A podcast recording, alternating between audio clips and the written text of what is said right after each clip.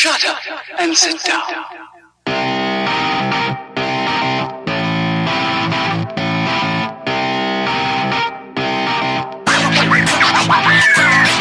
forget what hour of daylight I'm on right now of, of consciousness, but it's definitely in the high teens. Um, so, welcome to another episode of the Superhero Movie Club, a community of superhero movie fans. All nerds welcome, but please wipe your feet at the door. I'm your comic book culture host, Michael Maurer, joined by the movie maestro James Skylar Hutzma. and the scientific scholar. Ben Anderson. SHMC is your premier movie discussion podcast. Every week, we continue our journey, exploring our favorite subject, superhero movies. Every fan sees the movies differently, so we gather some amateur experts to discuss certain aspects of the movie. Whether it's money, comic books, music, science, or little little little, SHMC talks about it all in this week's episode. Oh, great! I get to see your nerd lab.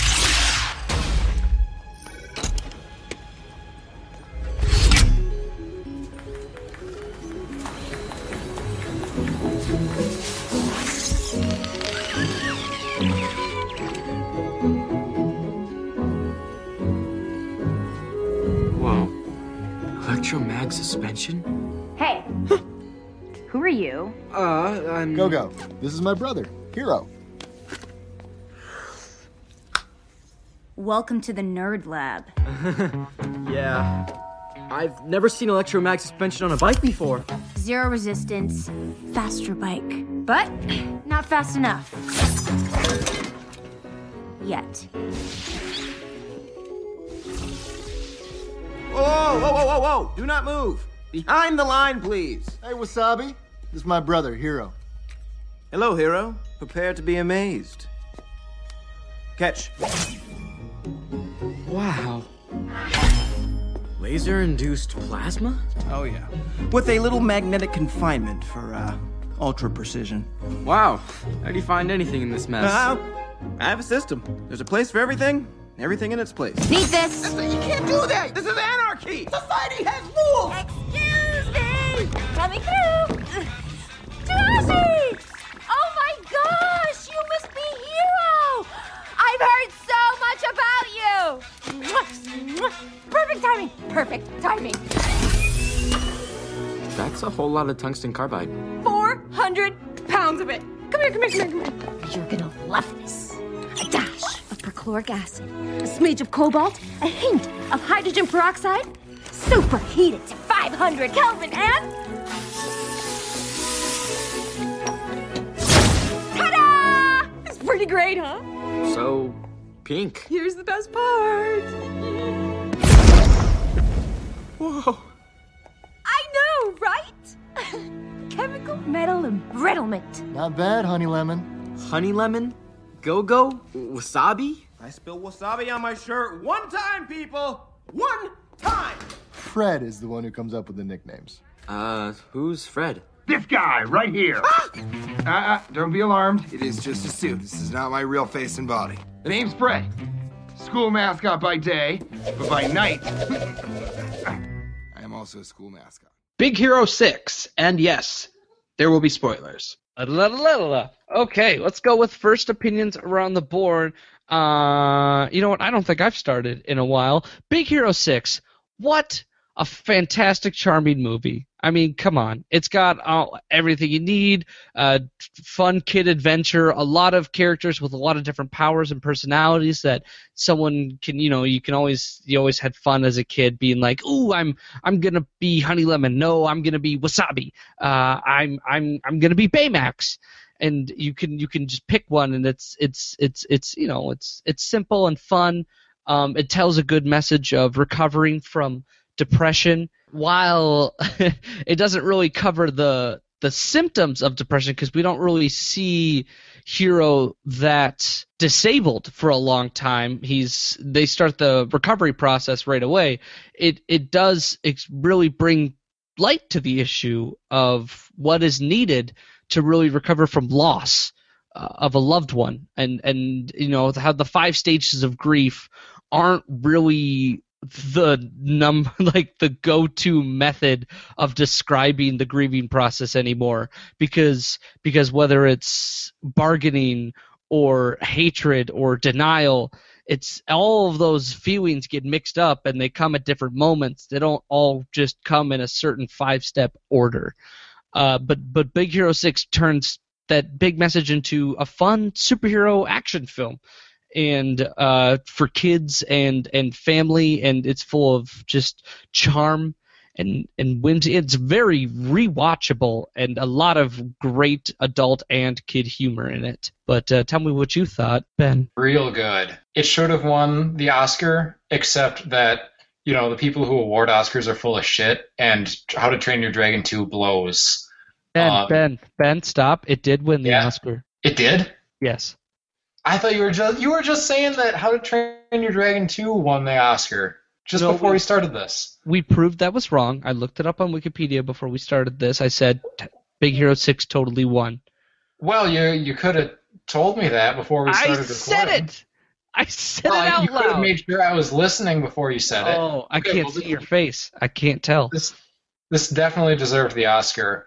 Uh, it was it was a lot of fun to watch, and the story was solid. The animation was beautiful. Just a solid, solid movie. Better than anything Pixar has done since Wally. For no, since Up for sure. Was this a Oh no, movie? Toy Story three. This is not a Pixar movie. It's better than every Pixar movie since Up, except for Toy Story three. Hold on. What was the studio company? Was it? Is this Disney Studios? Yeah, this is just Disney. Oh, okay. It, yeah, it's Disney, not Pixar. Popcorn Skyler. Oh, it's me. Uh, yeah, I think the word uh, charming has been thrown around enough here, uh, but I'm going to agree. I mean, it's a charming, fun, zippy uh, animated movie that has a lot of heart and character and some pretty awesome production d- design. It's a lot of fun. I can't think of a whole lot of things wrong with it, and uh, it's a good time all around. All right, um, guys, uh, I like your first opinions, but if you like the film so much, at least uh, please conjure up one example of why specifically, because otherwise we're just sort of throwing buzzwords out into the wind, and it's and you know anyone can say fun, charming, awesome. Uh, uh, uh, just you know, just, you know, elaborate. Why'd you why'd you like it? What was one moment that really hit you of why you liked or disliked this movie? There's there's just like s- the, the a lot of the animations are just like really really detailed and the the setting of what what is it? San Fran Tokyo or something? San Francisco it's it's a cool looking cool looking city and is like futuristic-y but timeless in a way that's that's really yeah I like the setting's really cool. It's well animated. Solid movie. I was gonna say, you know, you can't really pick out one thing because the movie exists as a whole is so good. But then I can definitely say that if all the parts are working so well, it's that's because it's a a tight movie and that it there's not a whole lot of fat to trim on it really. It gets to the point, gets through it, and uh, finds some depth in it too. Uh, if we're gonna criticize this movie for one thing, I just want to make sure that we're we're pulling the other side here by saying this film had a kind of a lame villain. A list of Fall Out Boy songs they could have used for the end credits like they chose the lamest one they could find the lamest one they could write. yeah. Uh, Well, I only say that because because you know Callahan his main plot motivation is that his daughter daughter died by the hand of a business mogul, and his response is to murder everything about that business mogul, everything he loves, and you know that's fine. But the moment when Hero confronts him about how Callahan's vengeance streak led to Tadashi's death, Callahan is like, that doesn't matter. And you go, okay, come on, dude, show some sympathy here because you're doing this for the exact same reasons Hero is fighting you. Like, and, and Well- show you haven't become uh, like heartless in every single aspect and just a two-dimensional, uh, I only fight for revenge nonsense guy. I mean, if you've ever read um, Paulo Freire, I think his name is, but uh, his his seminal work of philosophy, Pedagogy of the Oppressed, um, in that he talks about how people who are oppressed and then get power don't really learn from their experience as the oppressed class and will just turn around and oppress the people who were their former oppressors. So in that sense, like, yeah, I kind of get it. Yo, okay, let's let's not get like specific here. Um, but in the context of the film, he you know had this had this tragic thing happen to him. You know, then then when he's confronted, be like, hey, you you did this like exact same thing. You know, the the brain, the human brain rationalizes that kind of thing away. We don't really see the other side of it, even when we've been there. A little I don't know if that made sense. It does. It does. Just read read Pedagogy of the Oppressed. I found it as a free PDF somewhere.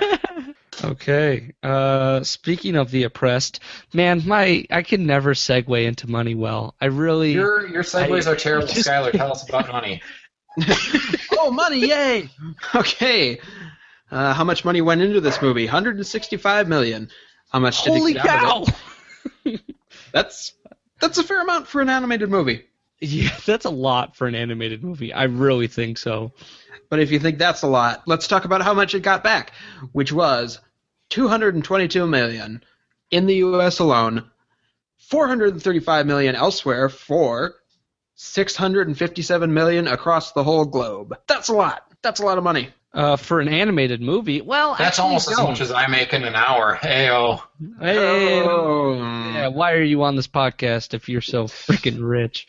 Because I have so much money, I don't have to work. I can ju- I can just shoot the shit with you dicks for three hours every night. So tell me, Eddie. By every night, I mean once a week. So tell me, Eddie, if you're so smart, why aren't you rich? what does Someone- that? Someone will get that reference. I hope so. I didn't. Um, but but okay, so so Big Hero Six, box office breakout. Uh, animated movie animated movies do gangbusters at the off box office usually, just because you've got the kid market and the parent market, um, and they all have to buy tickets. Uh, so it's not really that uncommon, but it is it is a little uncommon for for such a a, a random movie about like Japanese super kids, uh, and then it goes on to win the Oscar animated movie of the year. Right. It didn't face too much competition at the Oscars from big, well known animated movies, but it did also uh, open in a pretty advantageous weekend, which is first weekend of November. Its main competition was Interstellar, which goes for completely different audience, and it had a lot of staying power for over the holiday season. So it got to be a success basically because it was good. It came out at in a time when people would go see it and see it again, and it got the little awards boost too. So Yeah. So way to go, marketing team. Disney is nothing Was- if not marketing. Was it for the Oscar? Was it only up against How to Train Your Dragon 2 and the Lego Movie, or was there other? It was Box Trolls, How to Train Your Dragon 2, uh, The Song of the Sea, and then some random animated movie from Japan. Was it a? a it might have been a Miyazaki one. yeah, the Miyazaki studio, because Miyazaki Oh, isn't okay. making films anymore, but his studio is Ghibli Studio. Ghibli, yeah. Ghibli, yeah, yeah, I yeah. thought was kind of Uh. Uh, and and and Lego did not get nominated for Best Animated Picture, which was probably the biggest snub. of Yeah. The years. Which is probably the reason that Big Hero 6 won. Well, How to Train Your Dragon definitely- 2 fucking got it's definitely competition. I mean, I'd say it's uh, either one would have won fair, but Lego movies should have been nominated if Box Trolls was nominated. Right. Yeah. All right, so let's talk about the comic book characters involved in Big Hero 6. And while there are a lot of characters, and they all have a very nice, uh, uh, not very well rounded history, but they all previously existed, almost all of them, they didn't weren't very prevalent for a long time. It's not like Guardians of the Galaxy where uh, the Guardians of the Galaxy team nobody really knew about them, but like that comic book had been around for years, um, I- in one way or another. I feel it's worth just restating that yes, this movie is based on a comic book, which not many people know.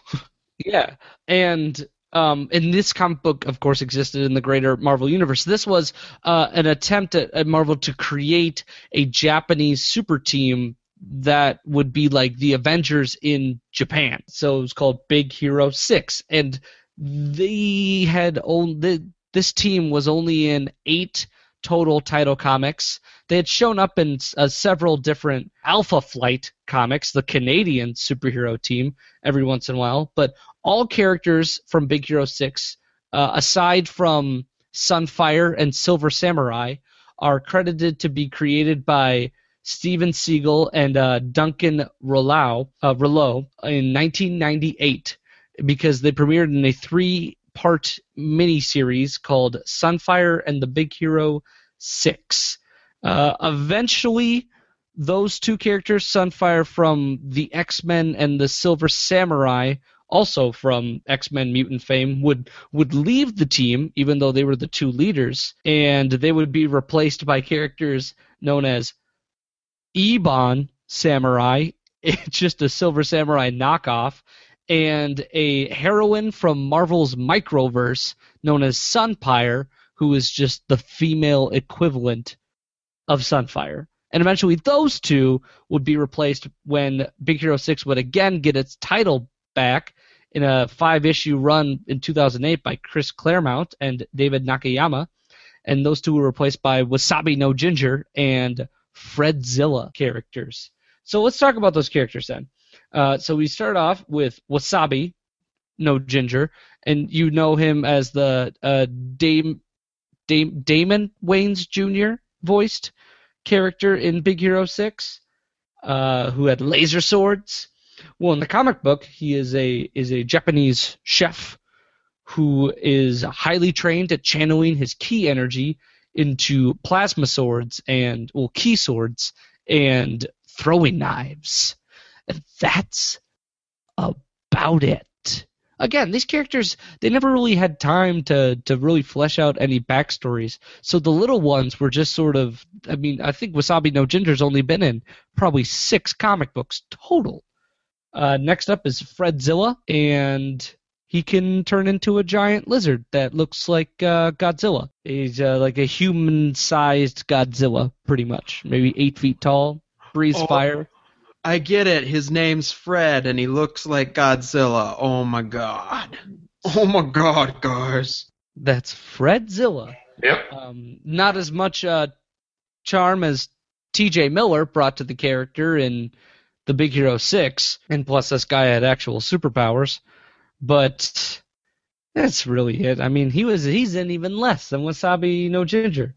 But now we get to characters that have uh, been around since the team's inception in '98 with Gogo Tomago. Uh, she is the she is the one who runs on a what she had electromagnetic boots wheels that she ran around on and threw discs. Uh, well, in the comic book, she wears a suit that is able to convert her body mass into thermochemical energy after she says her name aloud. So lame, first of all, ever having to say your name aloud to activate a power. Outside of Captain Marvel or Shazam, I would argue that it's way less lame than The Rock when he's like, "It's clobbering time." the thing. Oh, is it the thing? Shoot. yeah. Um, when Dwayne Johnson of the Fantastic Four.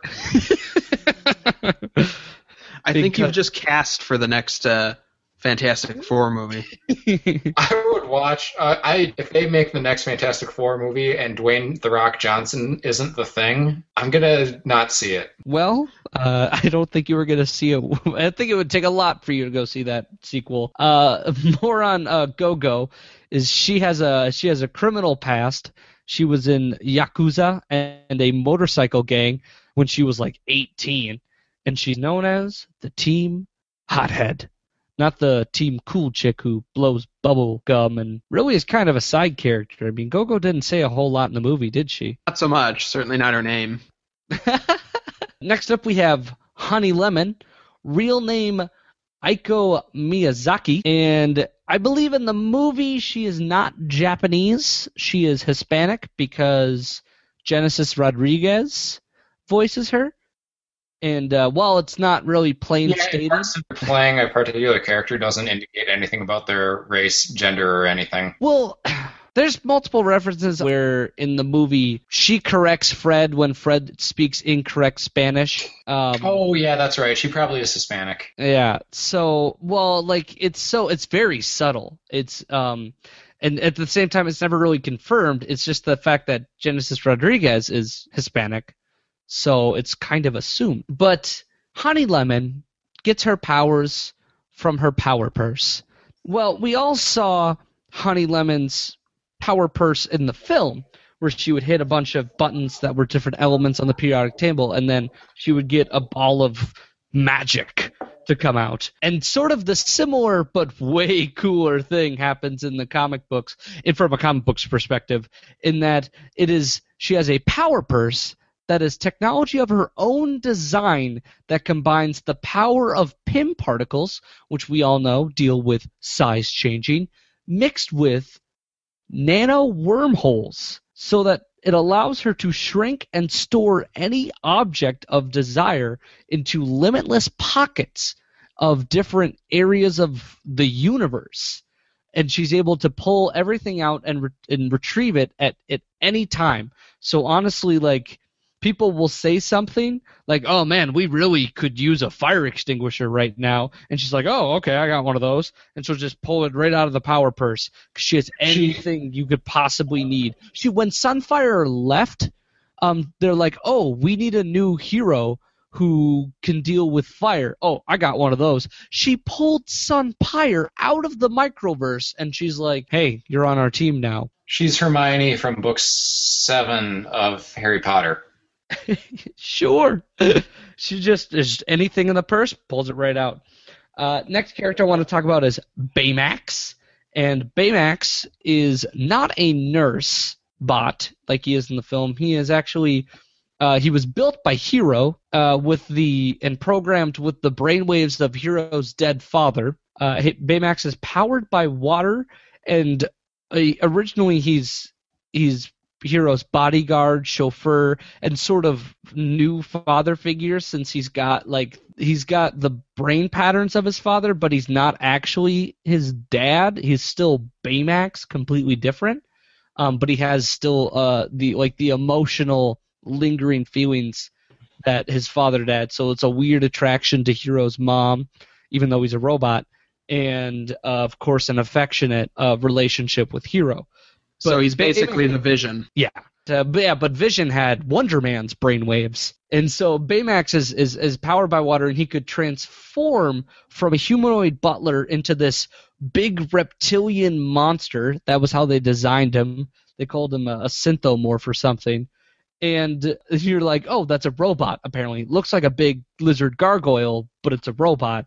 When they redesigned him in 2008, they made him look like a robot. Uh, so he, it looks, but he's not nearly as cuddly. He's much more stern and uh, and and protective of Hero. So let's talk about Hero.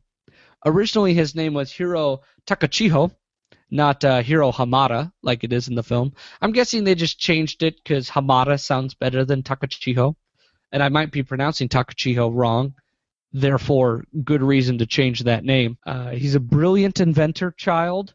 He's a huge fan of the mutant Sunfire. He became team leader when Sunfire and Silver Samurai left, and in the comic book, he is much less childish and written in a way more calculating way because he's such a kid genius that he's, you know, they always give him that little bit of sociopathic tendency, as always.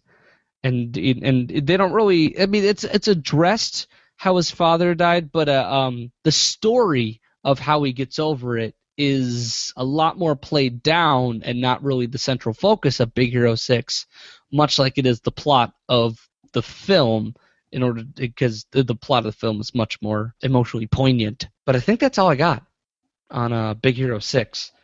And there's, you know, they're fun comic books, I'd say. Um, I'm not sure if they're worth a re- I wouldn't. I'm not gonna wholeheartedly recommend them. If you like the movie, it's fun to see where the comic books uh, characters come from and how ridiculous like Wasabi No Ginger is. First of all, his name, and uh, how ridiculous Fredzilla is, and how funny Honey Lemon can be, just because she pulls anything out of that purse, no matter what the situation. Uh, but other than that, Big Hero 6, about 10 comic books. Could read them in a day. Skylar, talk to me about the music of BH6. Me, music of BH6 is written by Henry Jackman, who we've talked about a few times on this program, being the composer of X Men First Class and Captain America the Winter Soldier. And for his uh, music this time out, he delivers a score that is every bit as fun, characteristic, and uh, slick, I should say, as the animated movie itself. Let's take a listen to the main theme here of Big Hero 6 with the track, wait for it, Big Hero 6.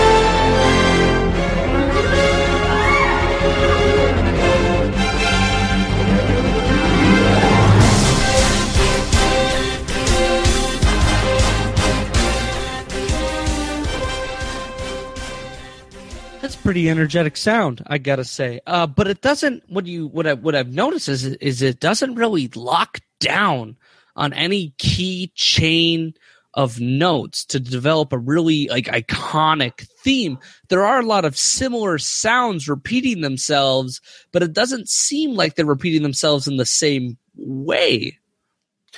No, uh, that track in particular seems to be, you know, very incidental. Maybe I shouldn't have called it, you know, the main theme or whatnot. It's just during, I believe, one of the main uh, moments of the film. Yeah, it is hard to kind of lock down a specific theme for this one. One thing I do like about this track and the one coming up at the end is there is definitely a meshing of sounds between the kind of Japanese influence of the material and the new techno robotic garbledygook to make something that's even if it doesn't mesh as a solid theme, it comes across as a sound that fits the movie. So, uh, switching gears on this next one is The Masked Man, which accompanies our antagonist of the film. And that one, from when I remember listening to it, does kind of follow something more tangible as a, uh, a theme for a character. Cue it up.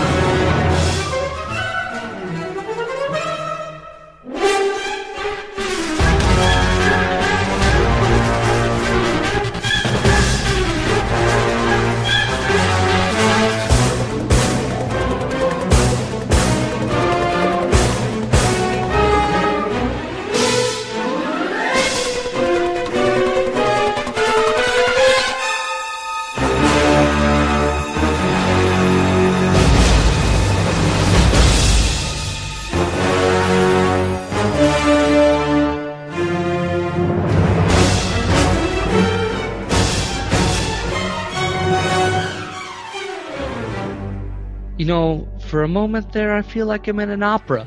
A lot of flutes going up and down. And then, just underneath it all, a little bit of techno reverb, like you're it's it's so close to dropping some sort of uh, Daft Punk Dead Mouse Five beat, but then just back to the flutes, back to the orchestra. Drop the flute. Yeah, no, that's definitely a more operatic uh, kind of sound. You know, got the big low brass, boom, boom, boom, boom, all that fun stuff. Uh, yeah, it's kind of funny. I talk about how it gets more into that techno thing, and then the very next one we have is all this uh, more traditional sound, at least until that moment you're talking about. But to uh, fall more in line with the movie itself, and uh, what we first listened to is First Flight from, well, you guessed it, that scene where uh, Hero and Baymax first take flight.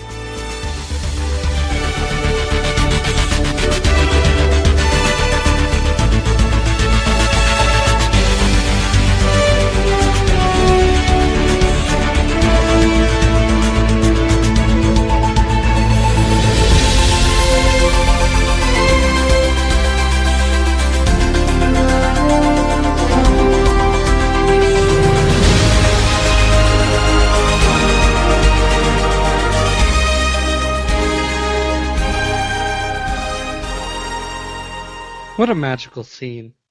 Ah, just, you know, the thrill. What is with films? Always having this this real revealing sort of uh, intimate scene where a character first learns that they can fly in any way or fashion.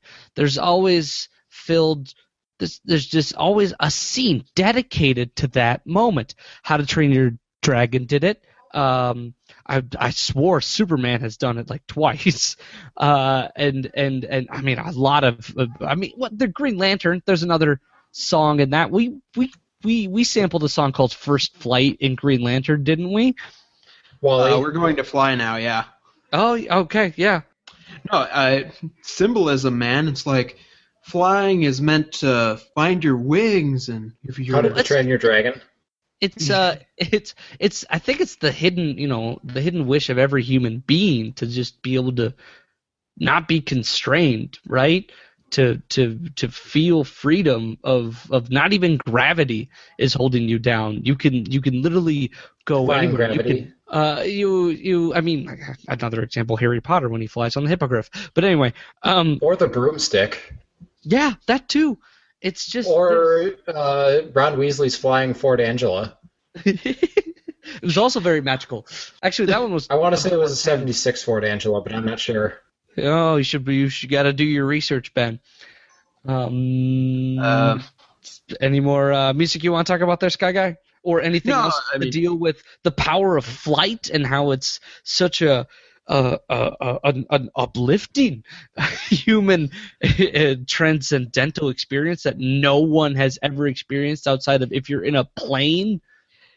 Now, I may be mistaken, and by that I mean I know I'm mistaken, but I think the underlying message of these films, when they use this flight metaphor, is that mankind needs to evolve to emulate birds too much and just get hollow bones and start eating dead things.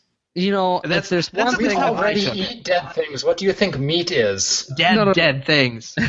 Scavengers. dead raw thing. Um, What do you If think there's one sushi thing- is? I've I've had a hankering for it's to uh, vomit uh, my food back into my offspring. I've you're absolutely right. There's Yeah. an evolutionary need for me to do that. Yes. And while I would hope your sushi isn't rotting, I can't. I What do you can't- call that Norwegian rotting fish delicacy? Uh, lutefisk. lutefisk? No, that's that's been cured in lye. It's actually like fermented anchovies.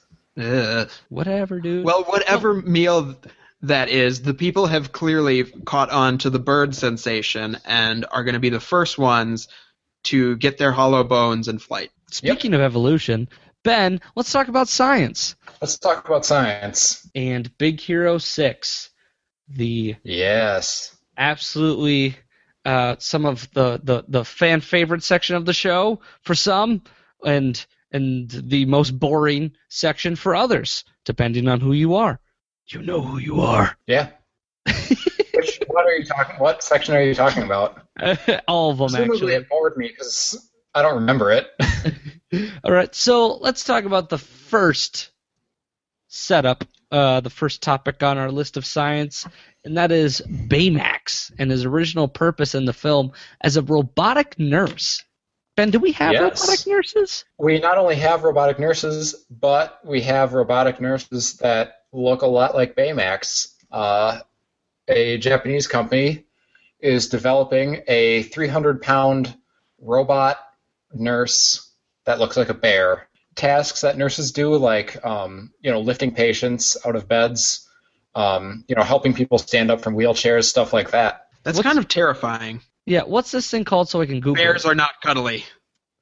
Uh, it's called Robear. I type in like Robear robot. Oh, it's adorable.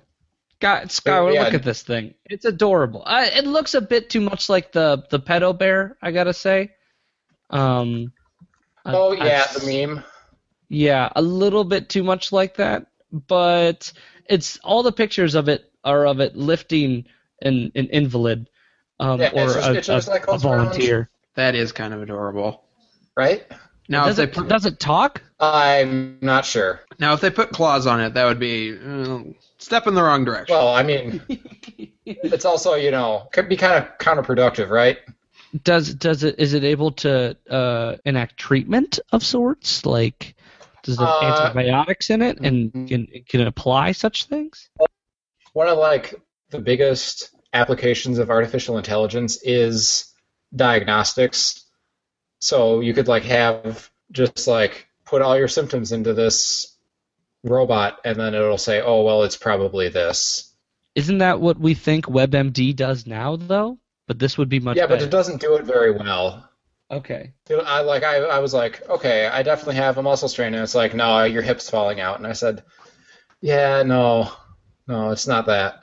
Sorry. Oh my god! I'm just looking at screenshots of this thing, and it is so damn cute. I'm Yeah. I'm, I'm losing my mind a little bit. Although it doesn't have like legs. How does this thing get around? It, it's on wheels. Oh, it's oh, it's just like if you put Yeah. uh, a bear costume over um a little, you know, the old sparring buddies used to have. You remember those sparring dummies? Um, that you would just punch with a boxing glove that lit up in different places. Maybe I'm b- quoting a very specific experience in my childhood. You were a child of the late '90s and early 2000s, clearly. Um, As a Oh. child of the late '80s to mid '90s, I don't remember that at all. Okay. This this thing is so cute. It makes me want to forget all those creepy, uh, uncanny valley sex robots that Japan keeps pumping out. oh, never forget. Oh, okay. Anything else you want to talk about Robo Bear? Is there anything else this thing can do? Ben? I think he's gone, Oh, I think we lost Ben. But he looks is- happy in his final moment. I'm not gone. You're high Oh, he's back. I've been here the whole time, and I'm ready to talk about nanobots. All right, you want to talk about nanobots? Let's talk about Yep. nanobots. What about them? This is your section, damn it. I can't lead you into Well, everything. you're, you're, I like doing like a question and answer stuff because if I just start talking, I don't know what you know what people want to know about. But you, Okay, well, what what the we wanted to the the the system is Ben. Start from the movie, and then work your way into realism, and then describe whether or not the movie did a good job, or if oh, I if can do like, that. oh, this is cool because it's real. It doesn't need to be like we might have thought it was fiction. Um, because uh, what what the hell did we talk about last? Oh, uh, cosmic rays in Fantastic Four Cosmic two. ray. Okay, yeah, okay, I got it now. I got it. Let's start this on over. All right, I'm ready to talk about nanobots. Let's talk about nanobots. Yeah, all right. So, diddly, bendy straw thingies, um, and you control them with your brain, and you can use them to like build stuff and punch through walls, and it's Yeah. pretty cool. I was just gonna say, within the context of the movie, the problem with that is if you lose concentration for a single instant and you're standing on a platform 200 feet in the air, then you're you're kind of dead. Presumably, I, I it'd be an interesting challenge trying to get your brain to stay focused on that all the time. But I will say, nanobots are something that a lot of scientists are working on, and they're very excited. Uh, actually, one of my professors, one of my physics professors uh, for my undergraduate, uh, her area of research was into nanomachines. So building like gears and switches and stuff at the scale, you know, a really tiny scale. Um, the size of the cells in our body are smaller, and she she had some pretty cool pretty cool stuff. Um, but what, the, the what, big what problem, did she what did she problem- what did she build? Did she build nanobots? Like legit? Okay, so okay, let's back up. The main reason that these micro machines and nanobots are so difficult is because a little nanobot and it's on a little bendy thing like it is in the movie. There's going to be an enormous amount of friction at that joint just because it's so small. Friction acts differently, like completely differently. Um, Really? and so, yeah, and the whole her whole area of research was how friction behaves at these really small scales, and that's what makes nanobots and nanomachines. Part of what makes them so difficult is that the f- friction is going to be enormous. You have to do some some weird and difficult things to actually get these things to move because the friction's that that intense. So what if they what are some troubleshooting solutions? Basically with what you coat your materials in.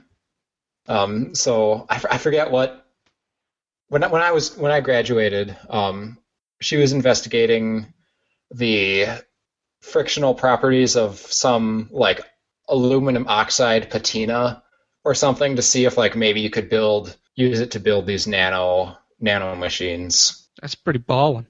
I mean, So yeah, just, like just drown the stuff in turtle wax. Yeah, so I mean the what we see in the movie, a little far fetched. Uh, certainly, Hero solved a, an enormous engineering problem. Well, the I love I love how in the movie like he gives that big presentation how he's like nanobots could change the world and you go damn right it could like that like you've already Yeah. created something unrealistically amazing. Going going Um, back to medical applications, you could have these bots go in, go into individual cells, and If they're that tiny, yeah. Uh, you but could, you could have like robotic white blood cells go in and eat an infection. oh, amazing. So yeah, Um, it would change the world. It's a tremendously difficult engineering problem to solve, though. I believe it. So, did the last topic we have, did you want to talk about Honey Lemon? Because I am so want to talk about Honey Lemon. Yeah. I can, I mean, I it, I will find a chemist. I, I feel as if I know one to describe Honey Lemon in, in much greater detail and her abilities Yeah. later. Yeah, so I'm I'm not a chemist, so like during her introduction scene or whatever, uh, when she has like a, a ball of tungsten and then she turns it to dust, I would not be able to tell you if that's like a legitimate, theoretically working chemical reaction. Um, I will say that writing like science jargony stuff, this is how it's done. you know, like like I'm I'm pretty discerning for that. Like like if there's like bad science writing in a in a movie, I can be like, well, that's that's that's terrible. um, but in this one, I was like, okay, okay, okay. And uh, she mentioned she's using cobalt at one point in there, and I was like, I was like, is that All it cobalt? takes is buzzwords. This is not written by an English major, apparently. Yeah, like, like they had someone like come in and be like, okay, well, uh, tungsten is actually blue, or not tungsten, cobalt is actually blue, so you got lucky there. Um, you got lucky. Uh, or they're like, hey, tungsten's not yellow, so change that so it doesn't look like piss. uh,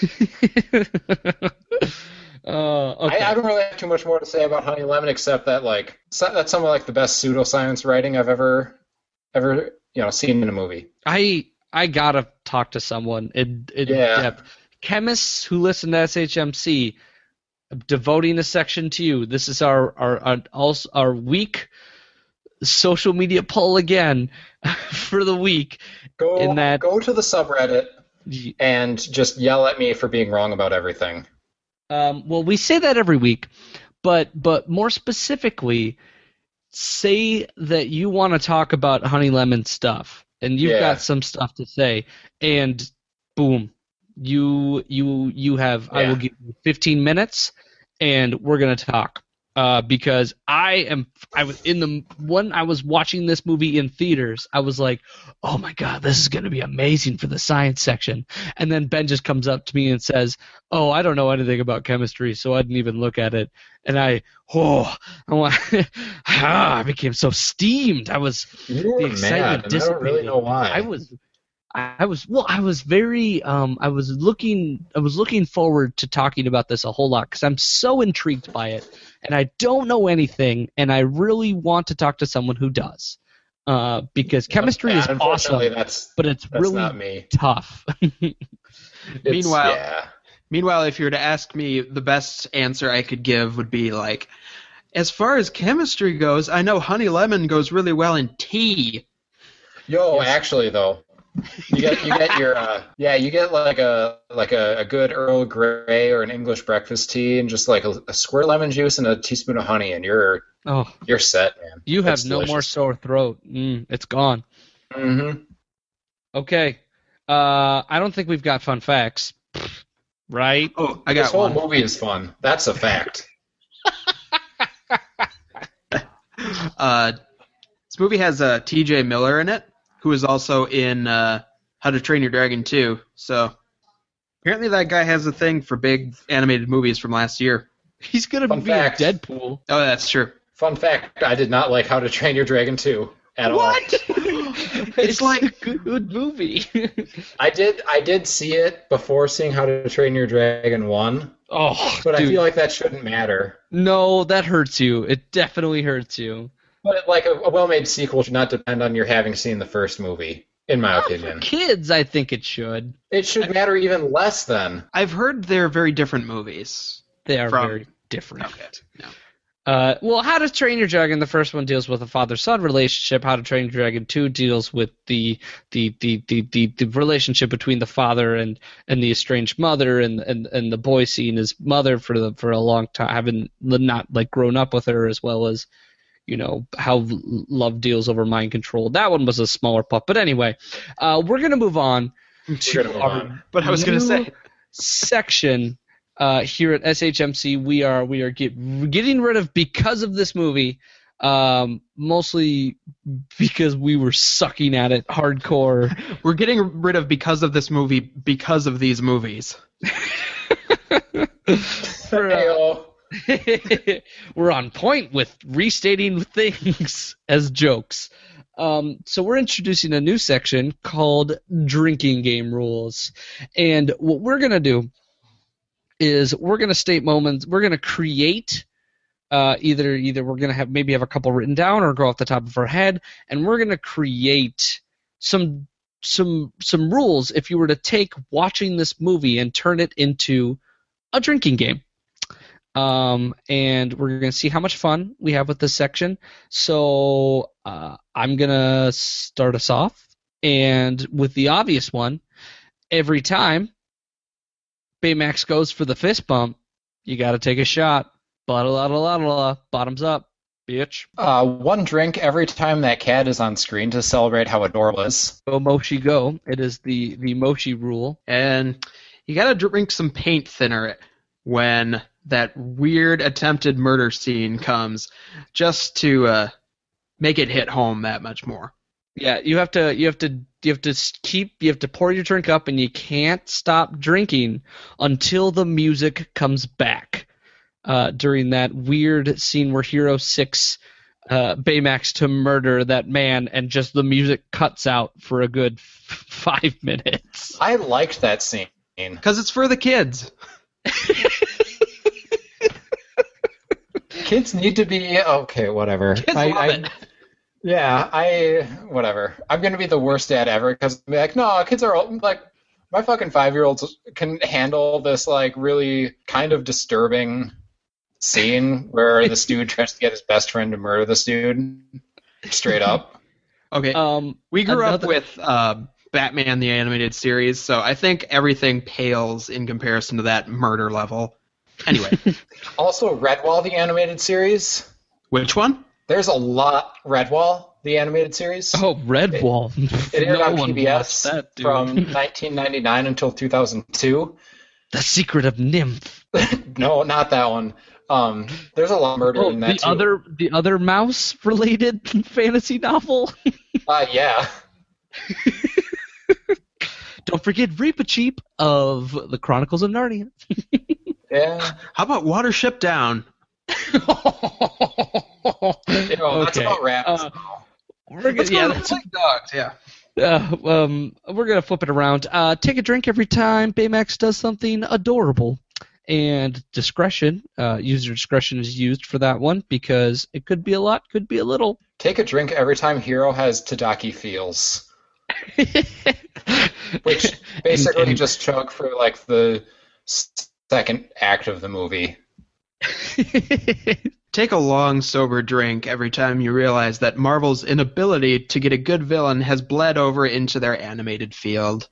Oh, yep. Every time that thought crosses your mind, you have to drink and you have to tell everyone that you thought it, therefore causing them to drink. That's the rule. It's sort of a pass it on kind of deal. Uh, Finish whatever ha- you have in front of you when Stan Lee shows up. it's true. Yeah, that's Is how Stan you. Lee Uh, in this one? he's at the the end credit scene. Oh, I did not stick around for the end credit scene. I when Baymax asks you to rate your pain, take one drink for every pain you would rate. for your current pain rating. Yeah, there we go. Take a drink for your cur- take one drink for drink to your current pain rating. There we go. Okay. Um, and finish the bottle when you realize you have underlying feelings for the animation of Aunt Cass. Don't be gross. yeah. uh, I'm glad I was able to get a laugh out of you guys. Um, but that'll finish it up tonight here at SHMC. Mine too. I shouldn't have laughed at it because I knew it was coming. if you like It's what you- right there. I did write that one down, even though I was saving it for last. If you like what you hear, please uh, show us your support by rating SHMC on iTunes. Free to do, as always. Give us your own little drinking game rules on the uh, subreddit. Isn't that right, Ben? That is right. So if you want to talk about the episode with us uh, or any past any past show, uh, we want you to come to our subreddit uh, r slash superhero movie club. Uh, we want to know just anything, any fun facts you have on the movie, any corrections you want to give, uh, fun facts, drinking game rules, whatever, man. Popcorn Skyler. And make sure to rate your pain at our Twitter feed at superhero MC. And while you're there, give us your questions, concerns, comments, whatever, and we'll read them on the air. Okay, so that'll do it today. SHMC is recorded and produced by Triop Cop Studio Productions. Website pending. I'm your host, Michael Maurer. James Skyler Heltzma. Uh, and Ben Anderson. All right, and I hope you all have a super week.